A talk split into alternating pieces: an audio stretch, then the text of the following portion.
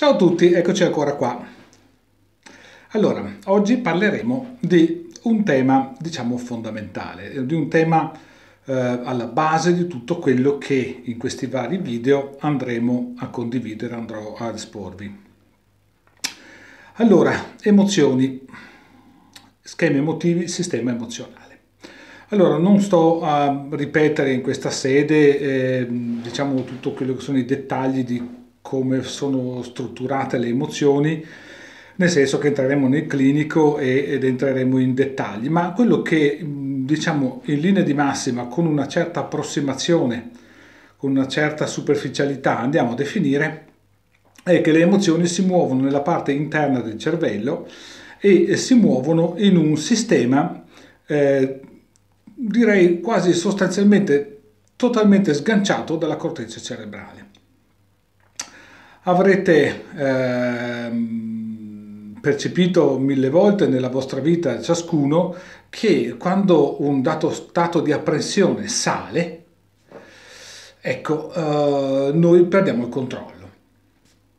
Quando eh, una certa emozionalità si fa avanti con una certa intensità, eh, le nostre facoltà mentali calano, quindi davanti alle interrogazioni scolastiche non ci ricordiamo quello che abbiamo studiato, eh, davanti a forme di pressione non riusciamo a dire quello che vorremmo dire. Cioè, per l'appunto, ehm, tutti abbiamo sperimentato nella nostra vita che quando l'apprensione raggiunge un certo dato livello, le nostre capacità cognitive collassano. Collassano e diventano sostanzialmente inutili. Questo eh, accade perché appunto il sistema emozionale che diciamo si attiva e si snoda nell'ambito di quello che è la produzione delle emozioni, cioè il sistema limbico, ha una sostanziale priorità sulla corteccia. Quindi quando le emozioni si muovono, si muovono in, in organi diversi dalla corteccia cerebrale e hanno una priorità nella funzionalità diversa dalla corteccia cerebrale. Al sistema limbico è direttamente collegato anche il cervelletto che controlla e governa, come ben sapete, tutta la parte, la fisicità, quindi tutta la muscolarità, le attivazioni varie, arousal, eccetera. Dette queste specificazioni su cui non mi addentro particolarmente, ci sono tre elementi che sono così degni di essere citati. Ce ne sono di più, ma mh, per non fare un trattato specifico e noioso starò sul minimo necessario. E parliamo dell'amigdala, che è l'attivatore, sostanzialmente è l'attivatore della, delle emozioni primarie, ippocampo e ipotalamo. Ippocampo e ipotalamo perché determinano sostanzialmente quella che in modo brutale potremmo chiamare la memoria emozionale dei luoghi e delle persone ipotalamo riguardo all'ambiente, gli spazi, il territorio, eh, ippocampo invece riguardo alle esperienze e quindi le relazioni interpersonali, a prescindere che siano umane o con gli animali, eccetera. Ok, detto questo, andiamo a vedere eh, però quello che ci interessa più sostanzialmente. Le dinamiche emotive. Cosa vuol dire dinamiche emotive? Le dinamiche emotive sono un sistema per cui la nostra mente è progettata in questo modo, per cui la nostra mente esegue funzioni e diciamo eh, va a costruire la nostra memoria emozionale in un certo modo.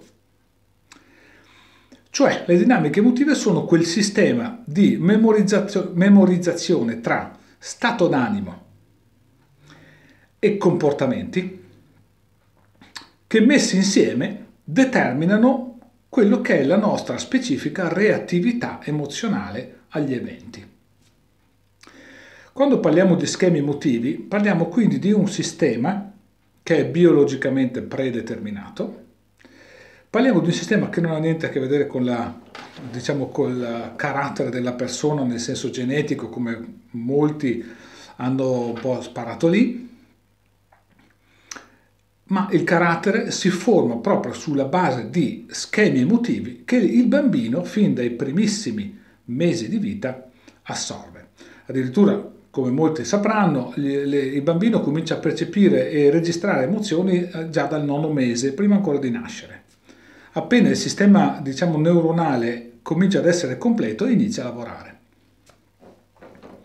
Ovviamente parliamo di una cosa che ha una complessità molto grande e quindi per schemi emotivi riassumiamo questo, questo tipo di associazione tra quello che è l'assetto emozionale che viene trasmesso a livello empatico, a livello osmotico, direi, nell'ambito della comunità dove il bambino si trova a vivere, e i comportamenti che il bambino eh, percepisce e osserva collegati agli stati emotivi.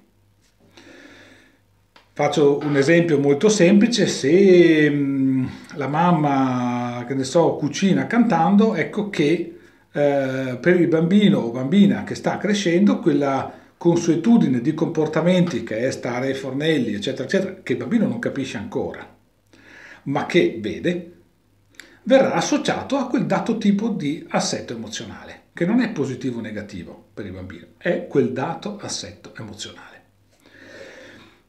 Se in un'altra famiglia invece la mamma cucina imprecando, per il bambino sarà normale quell'assetto emozionale per quel tipo di azioni. Gli schemi emotivi quindi sono quella prima struttura mnemonica ancora non collocata a livello di significati, perché il bambino piccolo non ha eh, diciamo, la, la, struttura per poter collocare il significato delle cose, colloca il, la funzionalità delle cose, quindi in un sistema binario come quello delle emozioni, paura e attrazione, che abbiamo accennato, eh, il, ehm, la percezione e l'associazione di stato emotivo e comportamento è la prima codifica di un linguaggio. La stessa cosa vale per le parole, infatti, anche. Allora, gli schemi emotivi che noi acquisiamo nella famiglia nei primi anni di vita, nei primi 3-4 anni di vita, e in realtà poi anche di più, ma diciamo con intensità molto diverse e sofisticatezze diverse, determinano che cosa? Quello che poi chiameremo temperamento o carattere della persona. È inutile dire che quindi di genetico c'è solamente la struttura con cui il cervello è predisposto ad acquisire delle informazioni. Le informazioni sono squisitamente culturali invece, sono legate all'assetto culturale espressivo con le caratteristiche d'ambiente e di, diciamo, di, di, eh, di livello comunicativo che sono tipiche invece di quella specifica comunità. Ecco, le dinamiche emotive quindi eh, rappresentano questa associazione tra stato emotivo e comportamento dove lo stato emotivo è l'incidenza più o meno intensa tra paura e attrazione curiosità evolutiva, che vanno a determinare quindi uno stato. Domina di più la paura, domina di più l'attrazione, tanta paura, tanta attrazione, poca paura, poca attrazione, ma questo è lo, è lo stato emotivo. Il comportamento, diciamo, visto, percepito, quindi non il comportamento oggettivo che c'è per noi adulti, ma il comportamento per come lo capisce, lo interpreta e lo vive un bambino, questo è lo schema emotivo. Come vedremo nei prossimi incontri, gli schemi emotivi determinano un sacco di cose. Gli schemi emotivi primari assorbiti dal bambino determinano che tipo di esperienze svilupperà, quali non svilupperà, determinano eh, tutti gli aspetti del temperamento del carattere, determinano le scelte che fa la persona, perché determina la primissima reazione preimpostata a qualsiasi evento.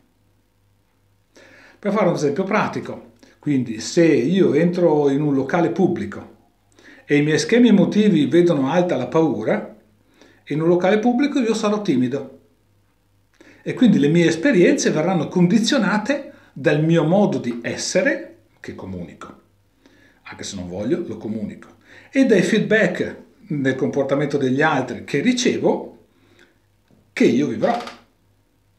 In un sistema dove per l'appunto quello che io vado a cogliere, a capire, a interpretare del, della situazione che vado ad affrontare non è legato alla realtà, ma legato a come le emozioni condizionano il mio modo di vedere, il mio modo di pormi e il mio modo di interpretare i feedback che ricevo.